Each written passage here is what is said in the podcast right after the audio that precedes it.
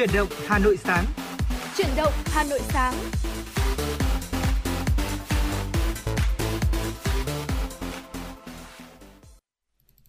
Xin mến chào quý vị và các bạn. Vẫn là những âm thanh quen thuộc vang lên vào lúc 6h30 sáng hàng ngày trên tần số FM 96 MHz của Đài Hà Nội. Và quý vị đang đến với chương trình Chuyển động Hà Nội được phát sóng lúc 6h30 trên tần số FM 96 MHz của Đài Phát thanh Truyền hình Hà Nội. Và đồng thời chương trình cũng đang được phát trực tuyến trên website hanoionline.vn. Và trong buổi sáng ngày hôm nay như thường lệ, chúng ta sẽ có 60 phút đồng hành cùng với nhau từ 6h30 tới 7h30 ở trên làn sóng của FM 96. Và những MC sẽ cập nhật những thông tin và những nội dung vô cùng hấp dẫn tới quý vị trong buổi sáng ngày hôm nay là Thu Thảo và Võ Nam. Vâng ạ, mình chào buổi sáng quý vị. Chúc quý vị sẽ có một buổi sáng thật là an lành và ấm áp. Không biết là sáng ngày hôm nay thì quý vị chúng ta đã dậy chưa? Chúng ta đã ra đường để có thể chuẩn bị cho mình những hoạt động cũng như là những công việc trong buổi sáng ngày hôm nay hay chưa? Hay là chúng ta vẫn đang lắng nghe, đón nghe chúng tôi ở trên một tần số của trang web hanoionline.vn chẳng hạn? Nếu quý vị ra đường rồi thì chúng ta có thể cảm nhận được cái thời tiết buổi sáng ngày hôm nay đã bắt đầu se lạnh một chút so với hôm qua rồi. Sương mù và những cái mà chúng ta vẫn gọi là bụi mịn đấy ạ, đã xuất hiện ở trên bầu trời rồi. Chúng ta hãy cẩn thận và cố gắng có cho mình những cái biện pháp để có thể bảo vệ sức khỏe của mình, như là đeo khẩu trang này và cũng hạn chế cái việc chúng ta sẽ hít thở trực tiếp với không khí để bảo vệ cơ thể của chúng ta được tốt hơn. Với thời tiết Hà Nội những ngày gần đây đang có chỉ số bụi mịn rất là cao, quý vị hãy lưu ý nhé. Dạ vâng ạ. Và thêm cái nữa là trong thời gian này thì chúng ta sẽ phải luôn luôn cập nhật tình hình thời tiết, xem là sang ngày mới khi mà chúng ta ra đường thì tình hình thời tiết sẽ như thế nào, nhiệt độ ra sao để chúng ta chuẩn bị trang phục cũng như là thời gian di chuyển cho phù hợp, thưa quý vị. Và những thông tin liên quan tới tình hình thời tiết sẽ được chúng tôi liên tục cập nhật tới quý vị trong khung giờ của Chuyển động Hà Nội sáng nay, cũng như là các khung giờ khác của chương trình. Còn ngay bây giờ, xin mời quý vị chúng ta sẽ cùng mở đầu chương trình Chuyển động Hà Nội sáng với một giai điệu âm nhạc trước khi đi đến những tin tức, những thông tin đầu tiên được chúng tôi cập nhật trong buổi sáng ngày hôm nay. Và ngay bây giờ sẽ là một giai điệu âm nhạc, ca khúc Hướng về Hà Nội được thể hiện bởi Quang Hà. Xin mời quý vị cùng lắng nghe.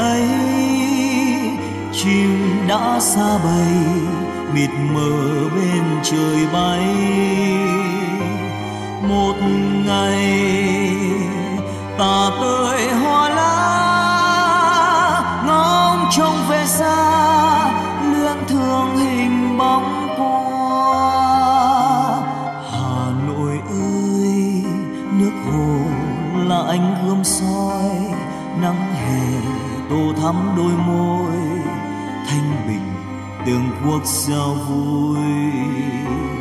Hà Nội ơi, kiếp người muôn hướng mây trôi, nhớ về người những đêm rơi nhắn theo ngàn cánh chim trời.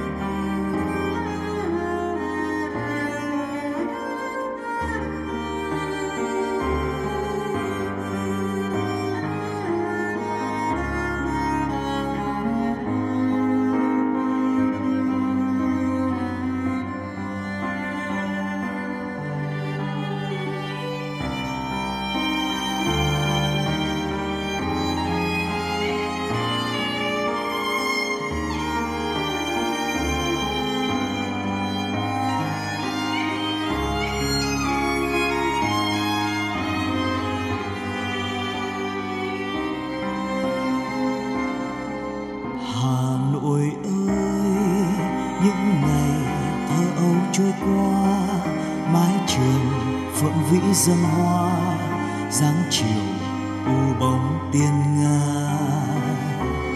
Hà Nội ơi, mắt huyền ngây ngất đê mê, tóc thề thả gió lê thế, hãy tin ngày ấy anh về. Một ngày tàn hương chinh chiến, lửa khói lăng chim tìm về nơi bờ bên. Một ngày hồng tươi hoa lá, hát câu tình ca nói lên lời thiết tha. Hà Nội ơi, biết người còn có trông mong, hướng về ai nữa hay không? Những ngày xa vắng bên sông. Hà Nội ơi, những chiều sương gió dâng khơi, có người lặng ngắm mây trôi, biết bao là nhớ tới bời. Hà Nội ơi, những chiều sương gió dâng khơi, có người lặng ngắm mây trôi, biết bao là nhớ tới bờ.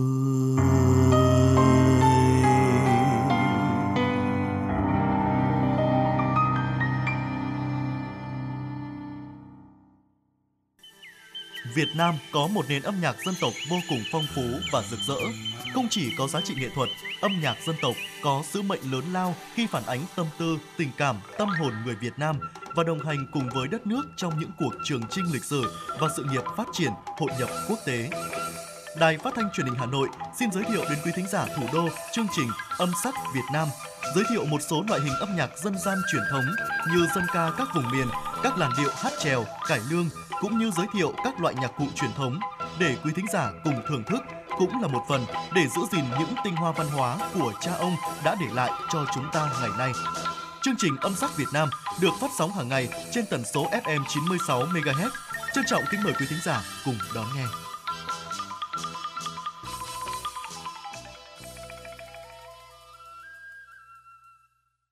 Dạ vâng ạ, quý vị thính giả thân mến, chúng ta đang quay trở lại với khung giờ phát sóng của Chuyển động Hà Nội trong buổi sáng ngày hôm nay. Xin được tiếp nối chương trình với những tin tức thời sự đáng chú ý do phóng viên Trần Hằng thực hiện. Thưa quý vị và các bạn, Ủy ban Nhân dân thành phố Hà Nội đã chỉ đạo đẩy mạnh hỗ trợ doanh nghiệp về thông tin thị trường, tổ chức các lớp tập huấn quy định liên quan đến hải quan, truy xuất nguồn gốc, nông lâm thủy sản, thương mại điện tử nông sản, bảo đảm chất lượng an toàn thực phẩm. Đây là nội dung kế hoạch khuyến khích doanh nghiệp phát triển hệ thống phân phối tại thị trường nước ngoài vừa được Ủy ban Nhân dân thành phố Hà Nội ban hành. Theo đó, thành phố đẩy mạnh hỗ trợ doanh nghiệp xây dựng năng lực cung ứng cho thị trường nước ngoài, tiếp tục duy trì phát triển các chuỗi liên kết sản xuất, tiêu thụ nông sản an toàn, đẩy mạnh xúc tiến thương mại các sản phẩm nông nghiệp sạch, chất lượng cao của các tỉnh, thành phố, hỗ trợ các cơ sở xây dựng áp dụng các chương trình quản lý chất lượng tiên tiến, hỗ trợ doanh nghiệp từng bước thích nghi, chuyển đổi sản xuất, đáp ứng xu hướng tiêu dùng bền vững, hỗ trợ doanh nghiệp xây dựng năng lực tham gia thương mại điện tử xuyên biên giới. Tổng giá trị trái phiếu chính phủ và trái phiếu chính phủ được bảo lãnh huy động thành công đạt gần 32.000 tỷ đồng, tăng trên 68% so với tháng 10 năm nay.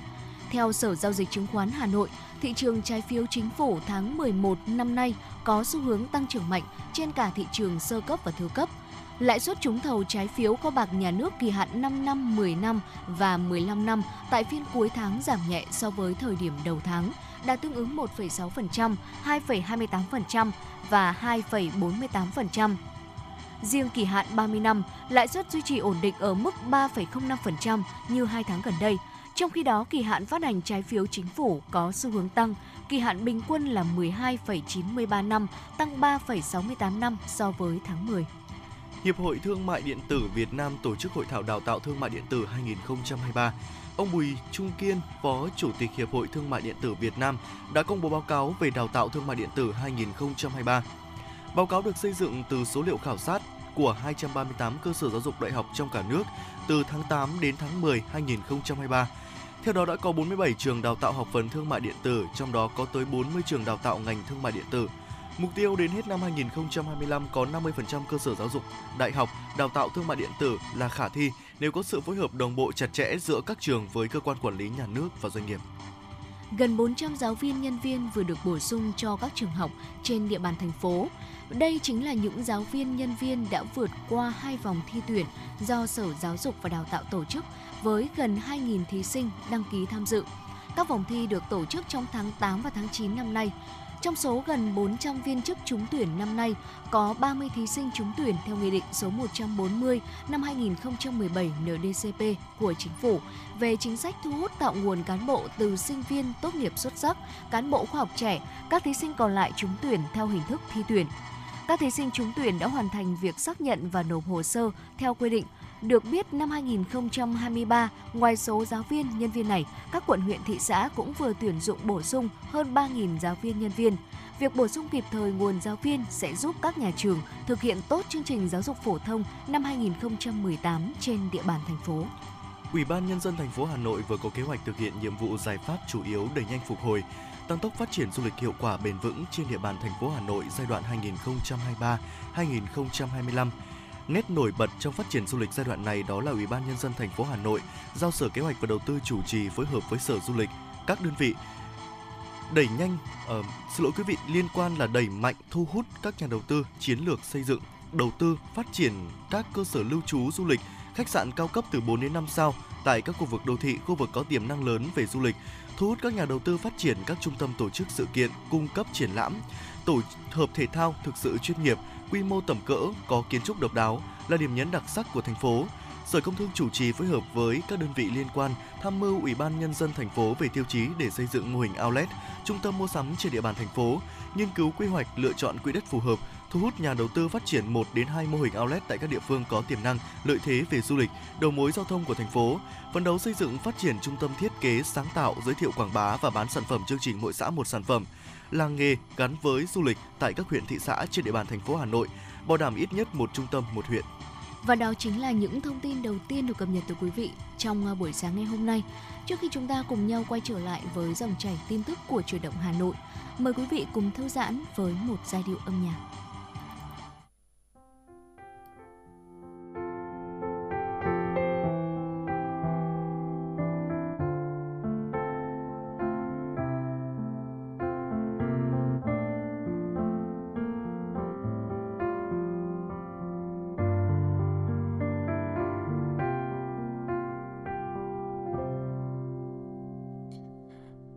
Chiều êm đêm quá, lòng mong nhớ về một nơi xa.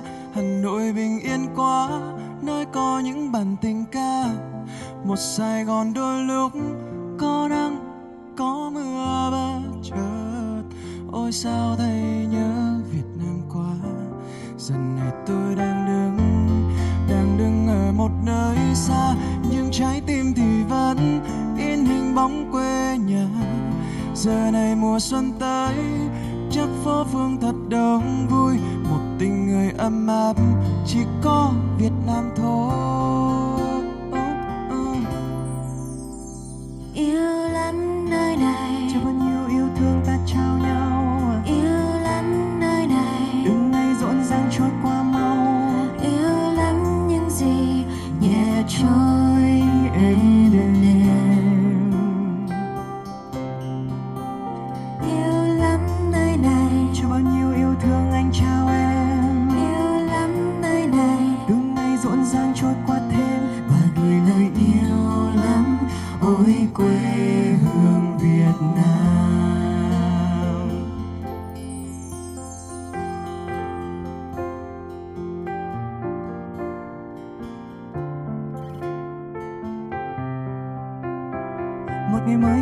ánh nắng lên, gió khẽ đưa trên bông lúa xanh, và tình yêu trong tim có em gần bên anh.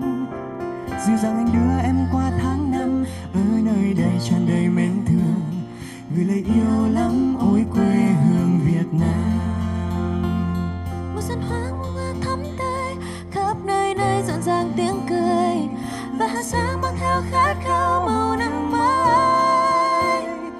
Dù mùa thu qua cho bao ước mơ, mỗi sớm chiều cùng nhìn lá rơi, gửi lời yêu lắm ôi quê hương Việt Nam. Chút thương thương nhớ nhớ, gửi một chút buồn thật phú vả, gửi về nơi xa ấy có một người đang đứng chờ, gửi theo làn gió mới đến cánh đồng vàng xinh tươi, nụ cười xinh trong nắng mới, người con gái Việt Nam ơi.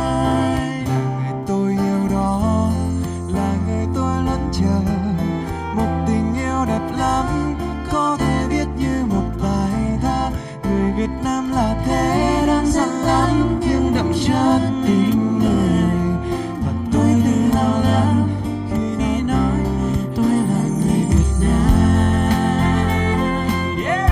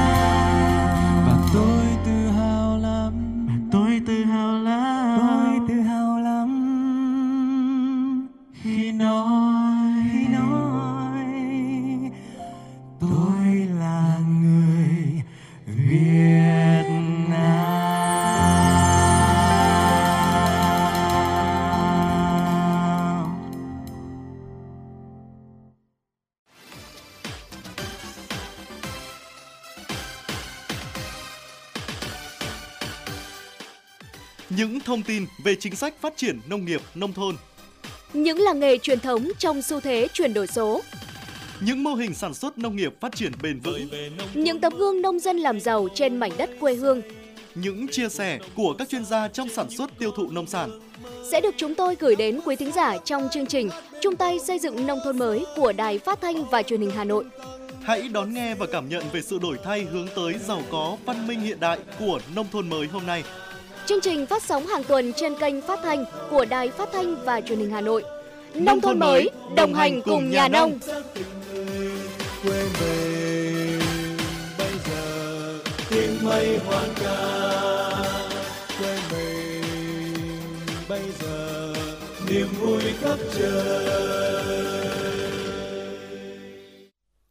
Quý vị đang quay trở lại với Chuyển động Hà Nội sáng. Những tin tức thời sự đáng chú ý tiếp theo sẽ tiếp nối chương trình. Bộ Văn hóa Thể thao và Du lịch đã tổ chức bình chọn 10 sự kiện văn hóa thể thao và du lịch tiêu biểu trong năm 2023. Danh sách sự kiện được giới thiệu để bình chọn bao gồm các sự kiện tiêu biểu nhất trong năm ở các lĩnh vực văn hóa, thể thao, du lịch, gia đình, được ban tổ chức tổng hợp tham vấn ý kiến của các đơn vị liên quan, báo cáo lãnh đạo Bộ Văn hóa Thể thao và Du lịch. Hoạt động bình chọn có sự tham gia của đại diện các cơ quan thông tấn báo chí trung ương và địa phương nhằm lựa chọn ra 10 sự kiện tiêu biểu nhất trong năm 2023 trên các lĩnh vực văn hóa, thể thao, du lịch và gia đình.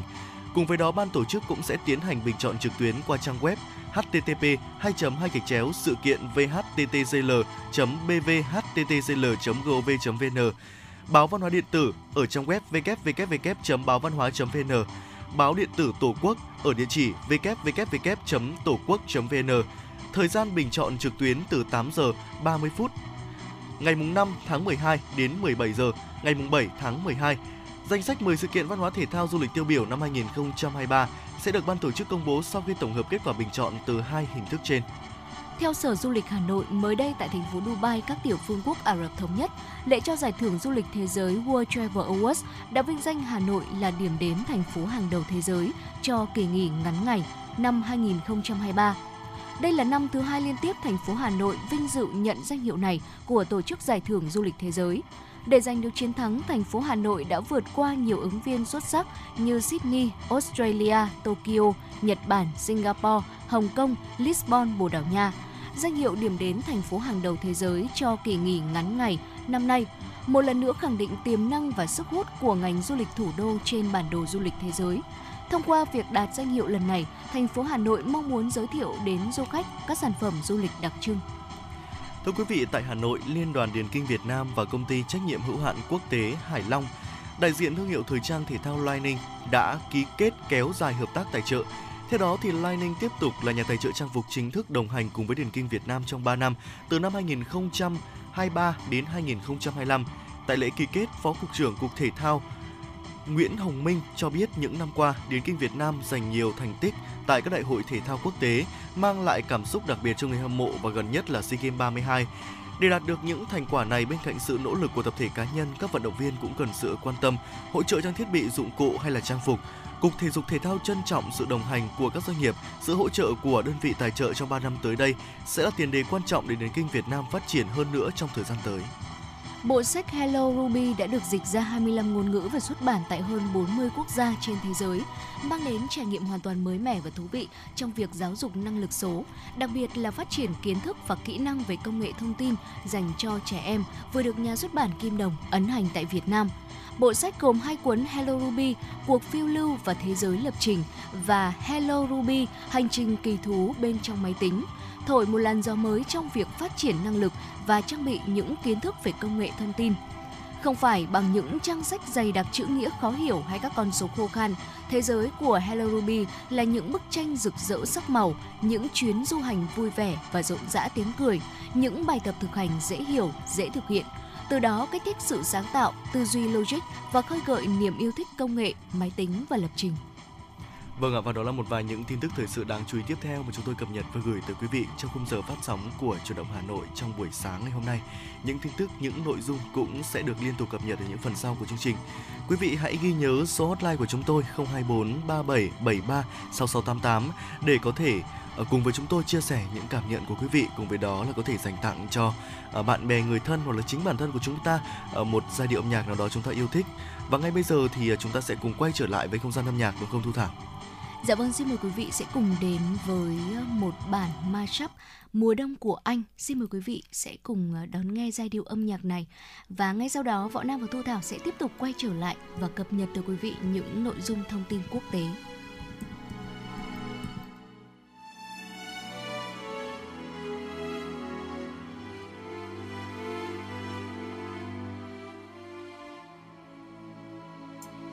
Ngày nào anh yêu em, anh đã quen trong cay đắng tuyệt vời.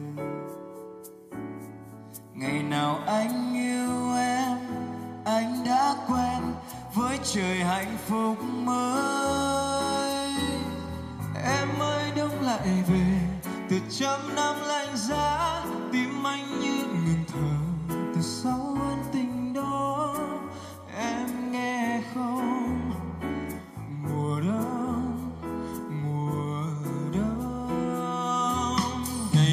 Ta xa nhau, anh bước sâu trong vùng tối nhạt nhòa. Từng mùa đông theo qua, anh đã quen với đỉnh đời băng giá.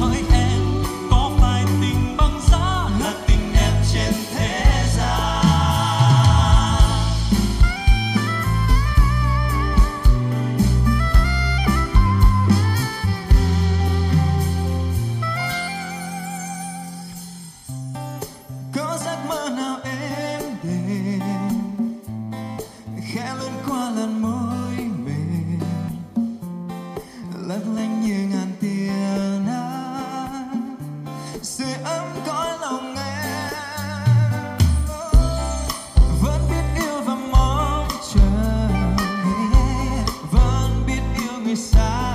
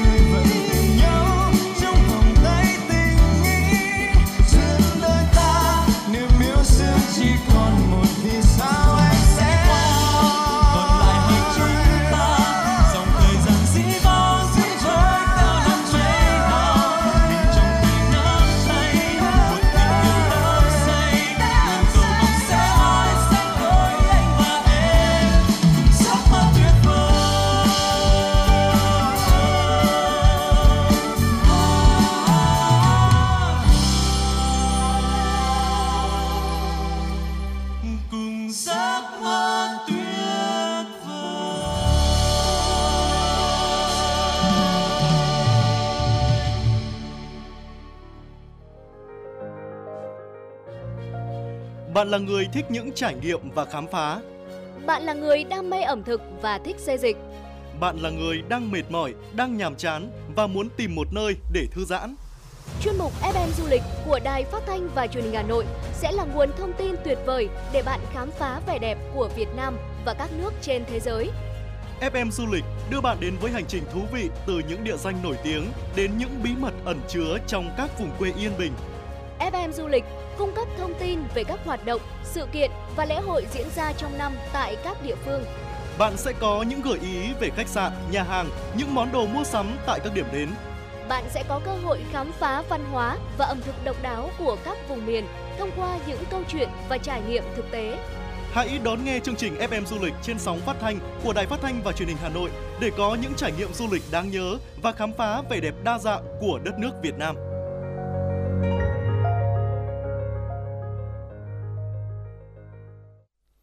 Vâng, quý vị đang quay trở lại với khung giờ phát sóng của Chuyển động Hà Nội buổi sáng ngày hôm nay. Những tin tức thời sự quốc tế sẽ tiếp nối chương trình. Thưa quý vị, một nhà hàng người Nhật Bản đã bị chỉ trích vì cung cấp dịch vụ tát vào mặt của khách hàng trước khi phục vụ đồ ăn đã gây ra một luồng tranh cãi rất là lớn. Theo trang ODT Central ở Anh thì nhà hàng có tên là Izakaya là một quán ăn tối kiểu Nhật ở thành phố Nagoya của Nhật Bản, đã không chỉ gây sốt bởi phục vụ những món ăn nhẹ hấp dẫn mà còn dành tặng khách hàng điều thú vị đó, những cây tát nồng nhiệt ở đây. Và dịch vụ kỳ lạ này đã vực dậy hoạt động kinh doanh ở Sachihokoya, thu hút ngày càng nhiều khách hàng đến trải nghiệm. Ban đầu thì cái dịch vụ này được thực hiện bởi một nhân viên theo yêu cầu, tuy nhiên thì khi mà nhu cầu ngày càng tăng lên, quản lý nhà hàng đã phải thuê một số nhân viên nữ để thực hiện hành động kỳ lạ này. Tuy nhiên thì đã bị chỉ trích vì đã có những hành vi như thế này. Thưa quý vị, Cố vấn An ninh Quốc gia Nhà Trắng Jack Sullivan cho biết Mỹ đang đàm phán với các nước đối tác để thành lập một lực lượng đặc nhiệm mới nhằm bảo vệ các tàu thuyền ở Biển Đỏ. Đề xuất thành lập lực lượng đặc nhiệm mới khác với lực lượng đặc nhiệm chống cướp biển 51 lâu năm đã được đưa ra sau các vụ tấn công vào hai tàu thương mại ở Biển Đỏ vào ngày 3 tháng 12.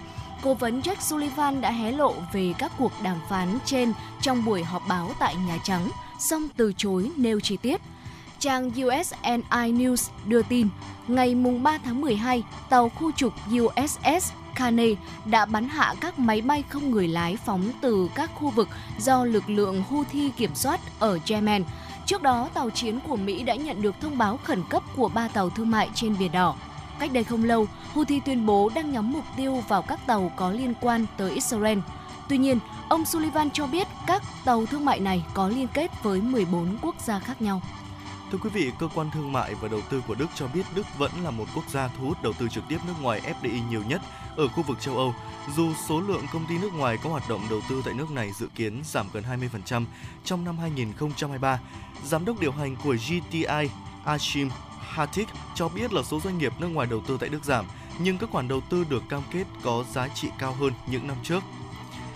Trong đó đứng đầu danh sách là khoản đầu tư của công ty năng lượng BP với kế hoạch chi 6,8 tỷ euro, khoảng 7,36 tỷ đô la Mỹ cho 2 trang trại điện gió ở Biển Bắc. Bên cạnh đó thì còn có những dự án trung tâm dữ liệu ở Berlin, Brandenburg và Hanau với giá trị của mỗi trung tâm dự kiến đạt khoảng 1 tỷ euro, khoảng 1,08 tỷ đô la Mỹ.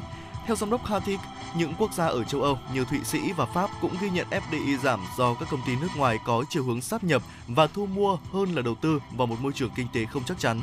Tại Đức, mặc dù giá năng lượng tái tạo cao vẫn là một rào cản, song sự phát triển của nguồn cung năng lượng này đã thu hút các nhà đầu tư tiềm năng.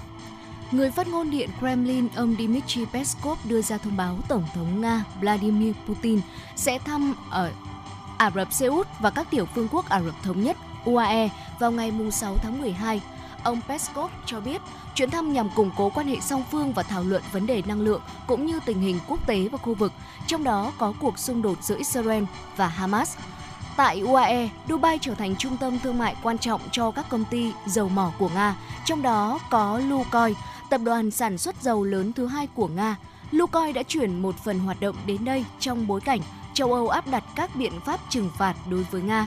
Ông Peskov cũng thông báo Tổng thống Iran Ebrahim Raisi sẽ thăm Nga vào ngày 7 tháng 12 và hội đàm với Tổng thống Putin.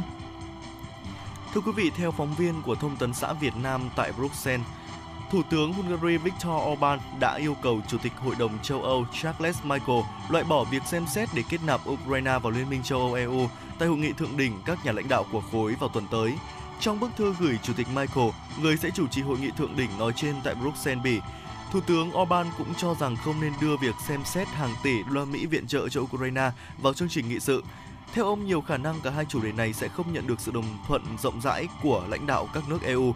Thủ tướng Orbán nhấn mạnh rằng trước tiên cần phải có một cuộc thảo luận chiến lược về vấn đề kết nạp Ukraine vào EU.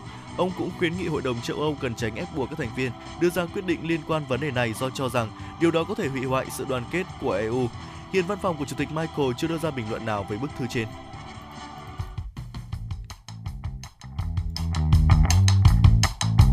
Bản tin giao thông Hà Nội, một bản tin chuyên biệt về giao thông. Những vấn đề dân sinh bức xúc liên quan đến công tác tổ chức giao thông, trật tự an toàn giao thông, tình hình giao thông tại các nút giao thông trọng điểm trên địa bàn thành phố sẽ được các phóng viên Đài Hà Nội cập nhật liên tục, nhanh chóng, chính xác từ hiện trường một cách chân thực. Cùng với đó là những ý kiến phân tích, đánh giá khách quan đa chiều của các chuyên gia, các nhà quản lý trong lĩnh vực an toàn giao thông và đô thị. Bản tin giao thông Hà Nội, kênh thông tin hữu hiệu kết nối người dân với cơ quan quản lý, lực lượng chức năng. Phát sóng 17 giờ hàng ngày trên kênh 1 truyền hình Hà Nội. Mời quý vị và các bạn đón xem.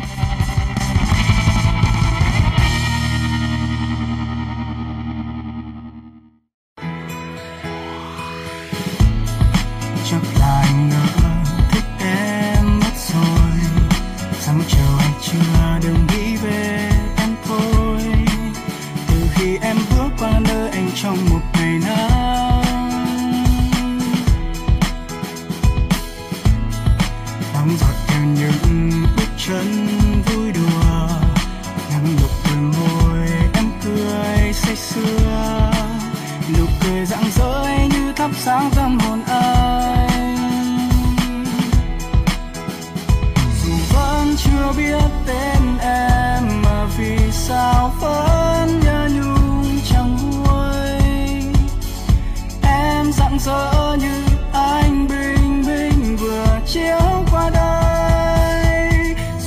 sẽ tô má em thêm hồng, vì chót yêu em khiến anh đem lòng thương thật bầu trời nắng. Phút giây anh nhìn thấy mái tóc khuôn mặt ấy, anh như say nắng em nghe những ánh mắt đầu tiên, chỉ mong câu hát cùng về mong mai sẽ đưa em đến thật gần bên anh. Yeah.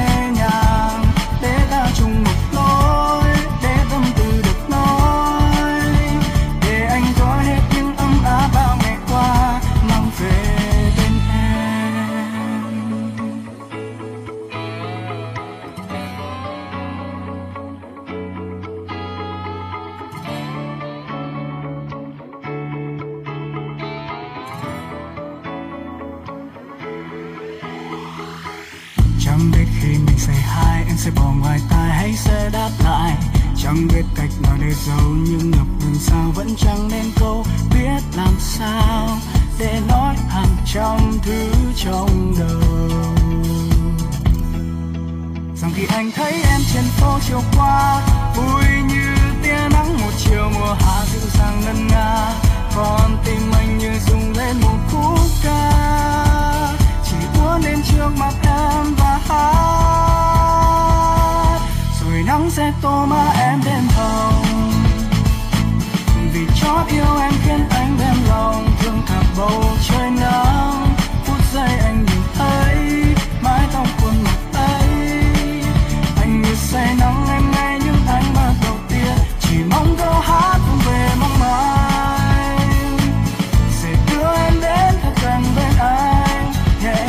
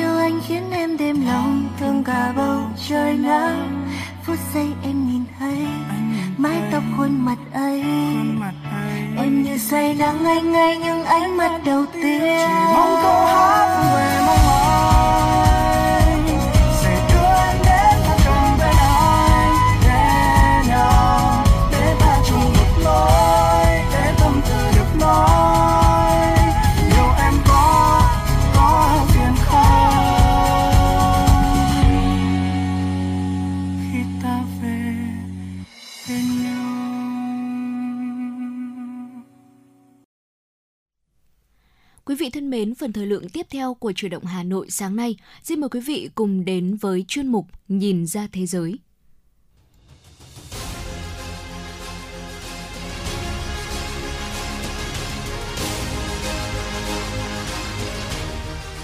Nhìn ra thế giới. Nhìn ra thế giới.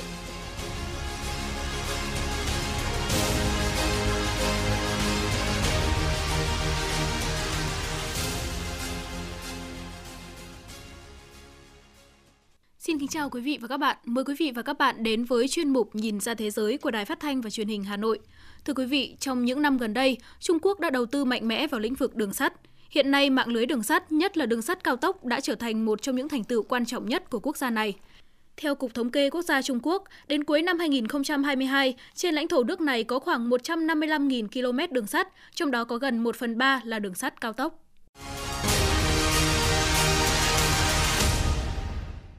Thưa quý vị, Trung Quốc hiện là quốc gia đứng đầu thế giới về độ dài của đường sắt cao tốc và xếp vị trí thứ 2 trên bản đồ quốc tế và tổng độ dài đường sắt nói chung. Hệ thống đường sắt tiên tiến không chỉ giúp kết nối giao thông trong nước và vươn ra thế giới, mà còn góp phần thúc đẩy kinh tế Trung Quốc phát triển vượt bậc. Anh Phùng Chenxi, giám đốc nhân sự của công ty trách nhiệm hữu hạn công nghệ khuôn và nhựa Giang Nam ở thành phố Giang Âm, tỉnh Giang Tô, Trung Quốc, mỗi tuần đều phải đi công tác đến chi nhánh ở công ty Thượng Hải cách đó 150 km. Trước đây, Anh Phu thường rời nhà lúc 7 giờ sáng và lái xe đến Vô Tích. Sau đó anh chuyển sang tàu cao tốc để đến Thượng Hải. Toàn bộ hành trình này sẽ mất gần 3 giờ. Từ ngày tuyến cao tốc Nam Kinh-Thượng Hải dọc sông Dương Tử đi vào hoạt động, thời gian và chi phí đi lại của anh Phu đã giảm đi một nửa. Anh Phùng Chenxi, giám đốc công ty công nghệ khuôn và nhựa Giang Nam Trung Quốc chia sẻ, anh thường xuyên đi tàu và cao tốc tiết kiệm được một lượng thời gian đáng kể, khoảng một nửa tổng thời gian di chuyển. Chắc chắn là chi phí cũng sẽ giảm đi. Tuyến đường sắt Nam Kinh Thượng Hải có tổng chiều dài 279 km và tốc độ 350 km/h, có tổng cộng 8 ga. Tuyến đường sắt này kết nối các thành phố dọc sông Dương Tử. Tuyến đường này cũng giúp giải quyết nỗi lo đi lại của anh Wang Yongwang, sống ở Thượng Hải và làm việc tại thành phố Nam Thông, tỉnh Giang Tô. Anh Wang, công ty trách nhiệm hữu hạn công nghệ ô tô BBS Trung Quốc cho biết, sau khi tan sở anh có thể đi tàu điện ngầm rồi chuyển sang tàu cao tốc. Trong suốt hành trình, anh không phải lo trời mưa và thậm chí có thể về để kịp bữa tối. Sự phát triển nhanh chóng của đường sắt cao tốc đang thúc đẩy sự trỗi dậy của đồng bằng sông Dương Tử, đưa khu vực này trở thành trung tâm kinh tế của Trung Quốc.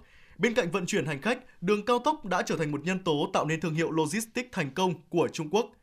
Các tuyến tàu cao tốc đang tham gia vào cuộc chiến vận chuyển hàng hóa cho đất nước 1,4 tỷ dân này, giúp giảm bớt hơn đáng kể thời gian và chi phí vận chuyển, đặc biệt là trong các đợt cao điểm mua hàng trực tuyến như mùa mua sắm cuối năm.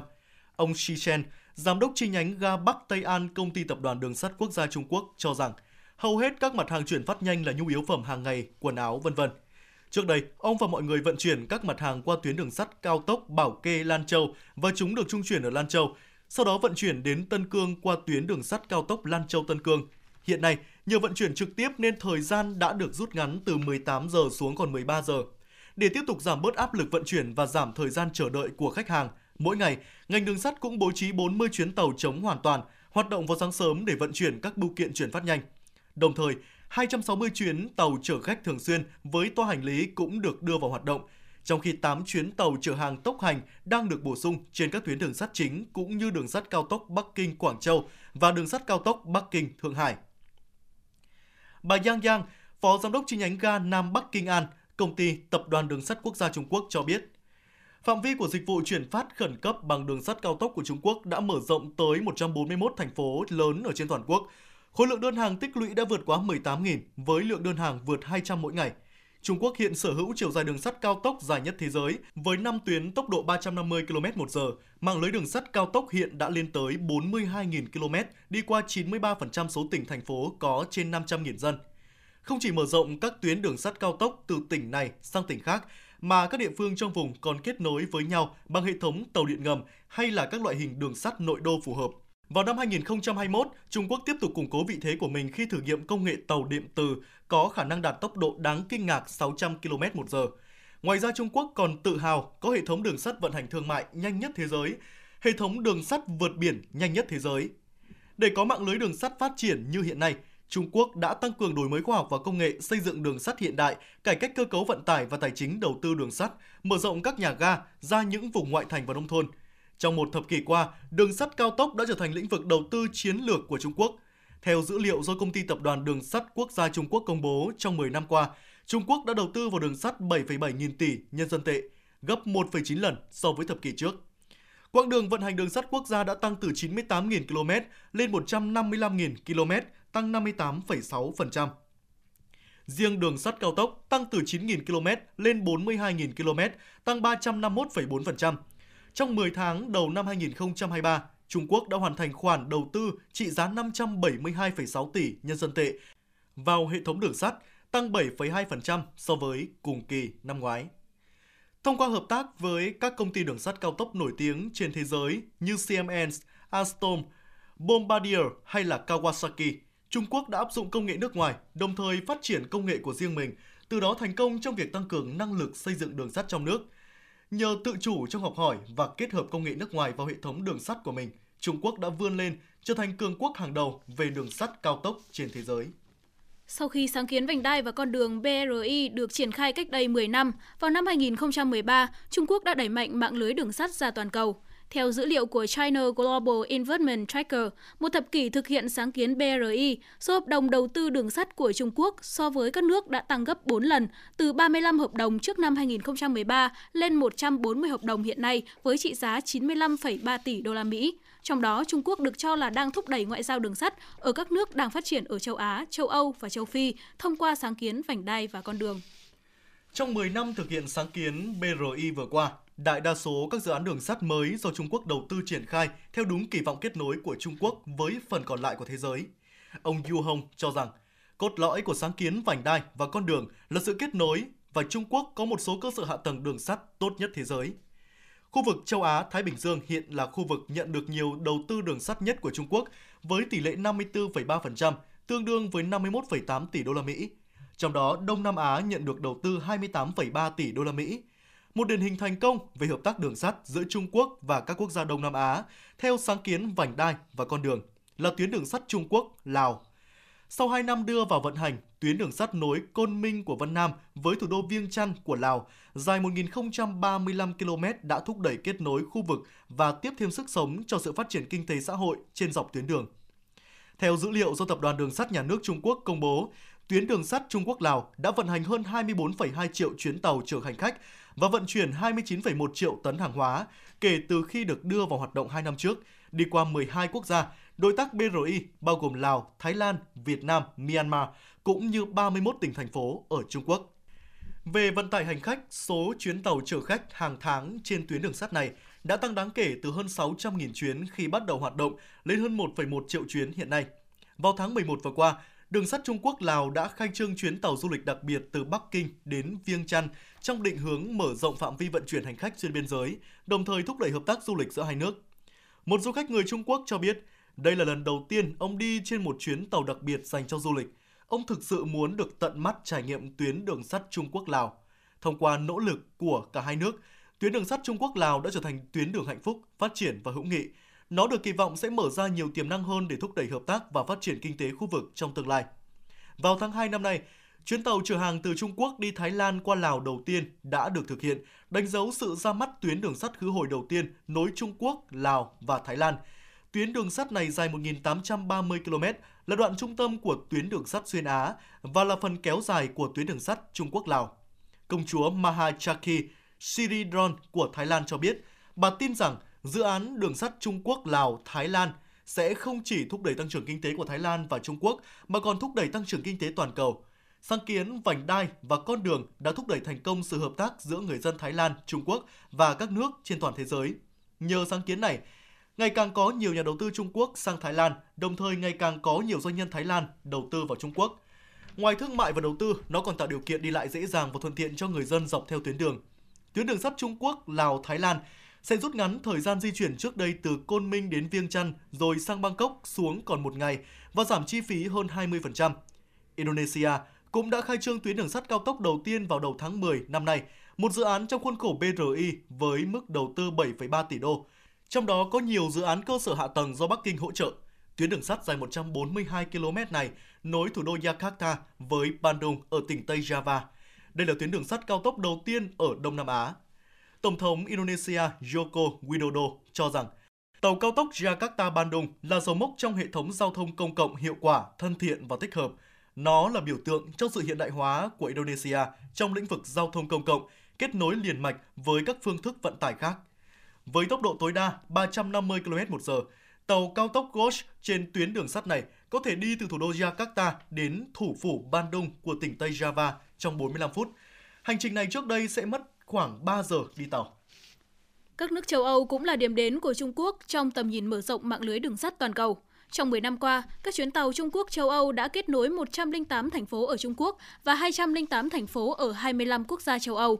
Với tổng số 65.000 chuyến tàu chở hàng, triệu tấn hàng hóa, mạng lưới đường sắt Trung Quốc-Châu Âu trở thành dự án nổi bật, mang tính biểu tượng trong hợp tác giữa hai bên. Không chỉ góp phần giúp người dân các nước hưởng lợi từ sự phát triển của đường sắt, mà còn trở thành một tuyến đường quan trọng, đảm bảo sự an toàn và ổn định của chuỗi cung ứng logistics quốc tế. Theo dữ liệu do Công ty Tập đoàn Đường sắt Quốc gia Trung Quốc công bố, trong 11 tháng đầu năm nay, dịch vụ tàu chở hàng Trung Quốc châu Âu chứng kiến sự tăng trưởng vững chắc với năng lực và hiệu quả vận tải tăng liên tục. Từ tháng 1 đến tháng 11, số lượng dịch vụ tàu chở hàng Trung Quốc châu Âu tăng 7% so với cùng kỳ, tổng cộng vận chuyển 1,7 triệu thêu hàng hóa, tăng 19% so với một năm trước. Các tuyến đường sắt liên vận không chỉ góp phần đưa hàng hóa Trung Quốc đến các nước châu Âu, mà còn nhập khẩu nhiều mặt hàng có thế mạnh của châu Âu phân phối tại thị trường Trung Quốc. Ông Yin Sang, Nhà nghiên cứu vận tải tại Đại học Công nghệ Dresden, Đức cho rằng vận tải đường sắt Trung Quốc châu Âu đang phát triển rất nhanh. Năm 2011 chỉ có 11 chuyến tàu, nhưng năm ngoái đã có 16.000 chuyến tàu giữa Trung Quốc và châu Âu theo cả hai hướng. Đây đang trở thành lựa chọn thứ hai so với các tuyến đường hàng không và đường biển. Chất lượng dịch vụ có thể đáp ứng được nhu cầu về chuỗi cung ứng của các công ty lớn như Mercedes-Benz, BMW và các công ty lớn khác, đặc biệt là việc tích hợp đường sắt Trung Quốc-Lào với mạng lưới tàu chở hàng Trung Quốc, châu Âu và đã giảm đáng kể thời gian vận chuyển từ Lào và Thái Lan đến châu Âu. Tuyến tàu chở hàng mới được triển khai từ Moscow, Nga, mất khoảng 22 ngày để đến Bangkok, điểm đến cuối cùng. Ngắn hơn 20 ngày so với vận chuyển đường biển. So với vận tải đường bộ thì dịch vụ tàu hỏa đã giảm toàn bộ hành trình khoảng 2 ngày và cắt giảm chi phí 20%. Ngoài ra, các cơ quan quản lý đường sắt đang tích cực khám phá các phương thức vận tải quốc tế mới như dịch vụ đường sắt Trung Quốc-Lào, tàu chở hàng Trung Quốc châu Âu có thể giảm thời gian vận chuyển từ Lào, Thái Lan và các nước khác đến châu Âu xuống còn 15 ngày. Các dự án đường sắt quốc tế từ Đông Nam Á đến Trung Âu và Châu Phi được nhận định sẽ tăng cường đáng kể sự kết nối giữa Trung Quốc và các nước trong sáng kiến vành đai và con đường. Đây cũng được coi là một chính sách ngoại giao đường sắt, một phần quan trọng trong kế hoạch đầu tư cơ sở hạ tầng toàn cầu của Trung Quốc thông qua sáng kiến vành đai và con đường, nhằm thúc đẩy hơn nữa ảnh hưởng chính trị và địa kinh tế của Bắc Kinh, đồng thời củng cố nền kinh tế nội địa của Trung Quốc. Với tính chiến lược và hiệu quả trong đầu tư, Trung Quốc đã khẳng định vị thế là cường quốc số 1 thế giới trong lĩnh vực đường sắt, đặc biệt là đường sắt cao tốc. Thưa quý vị, đến đây thời lượng của chương trình Nhìn ra thế giới xin được khép lại. Cảm ơn sự quan tâm đón nghe của quý vị và các bạn. Thân ái chào tạm biệt.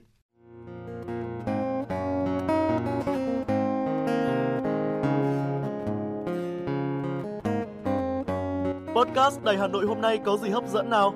Đầu tiên là chương trình Hà Nội tin mỗi chiều.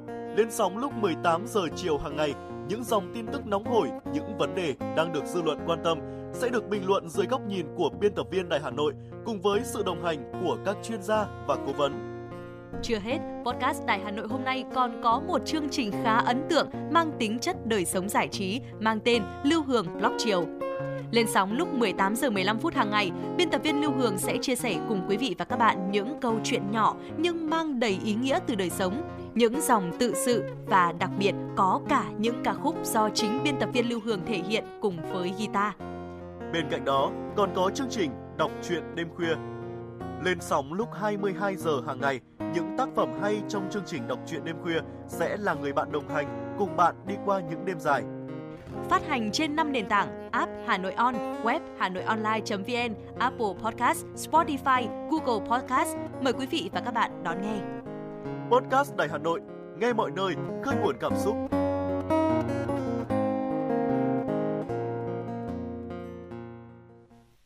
Thưa quý vị, những thông tin trong chuyên mục Nhìn ra thế giới vừa rồi đã khép lại 60 phút trực tiếp của Chuyển động Hà Nội sáng nay. Chỉ đạo nội dung Nguyễn Kim Khiêm, chỉ đạo sản xuất Lê Thị Ánh Mai, chịu trách nhiệm tổ chức sản xuất Lê Xuân Luyến, chịu trách nhiệm kỹ thuật Phạm Lê Minh, biên tập Trà My, Trần Hằng, MC Thu Thảo, Võ Nam cùng kỹ thuật viên Quốc Hoàn phối hợp thực hiện. Và quý vị đừng quên là chúng ta vẫn có hẹn với nhau trong khung giờ của Chuyển động Hà Nội trưa từ 10 giờ tới 12 giờ. Còn bây giờ, thân ái chào tạm biệt và hẹn gặp lại quý vị trong những chương trình sau.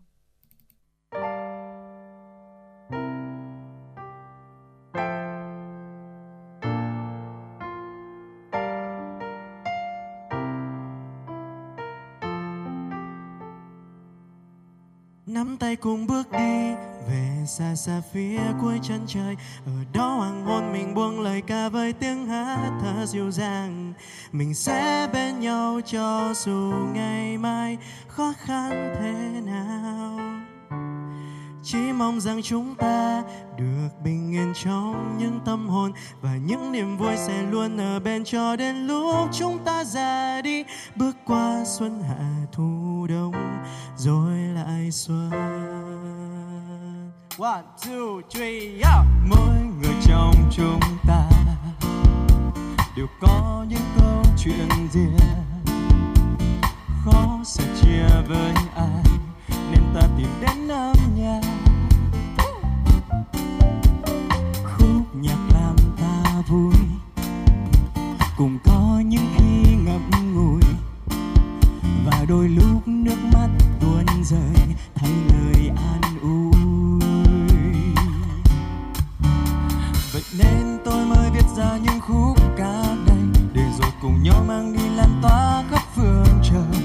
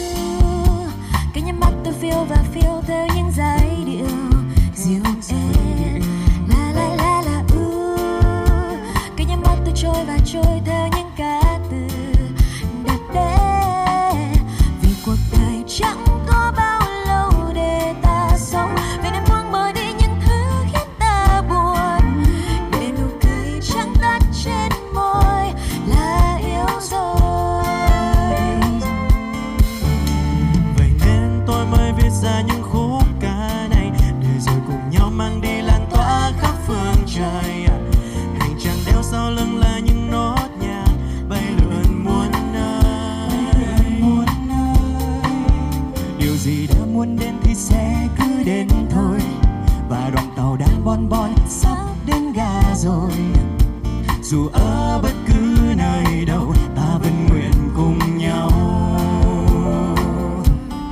nắm tay cùng bước đi vì xa xa phía cuối chân trời. Ở đó hoàng hôn mình buông lời ca với tiếng hát thật dịu dàng, mình sẽ bên nhau cho dù ngày mai khó khăn thế nào. Chỉ mong rằng chúng ta bình yên trong những tâm hồn và những niềm vui sẽ luôn ở bên cho đến lúc chúng ta ra đi, bước qua xuân hạ thu đông rồi lại xuân.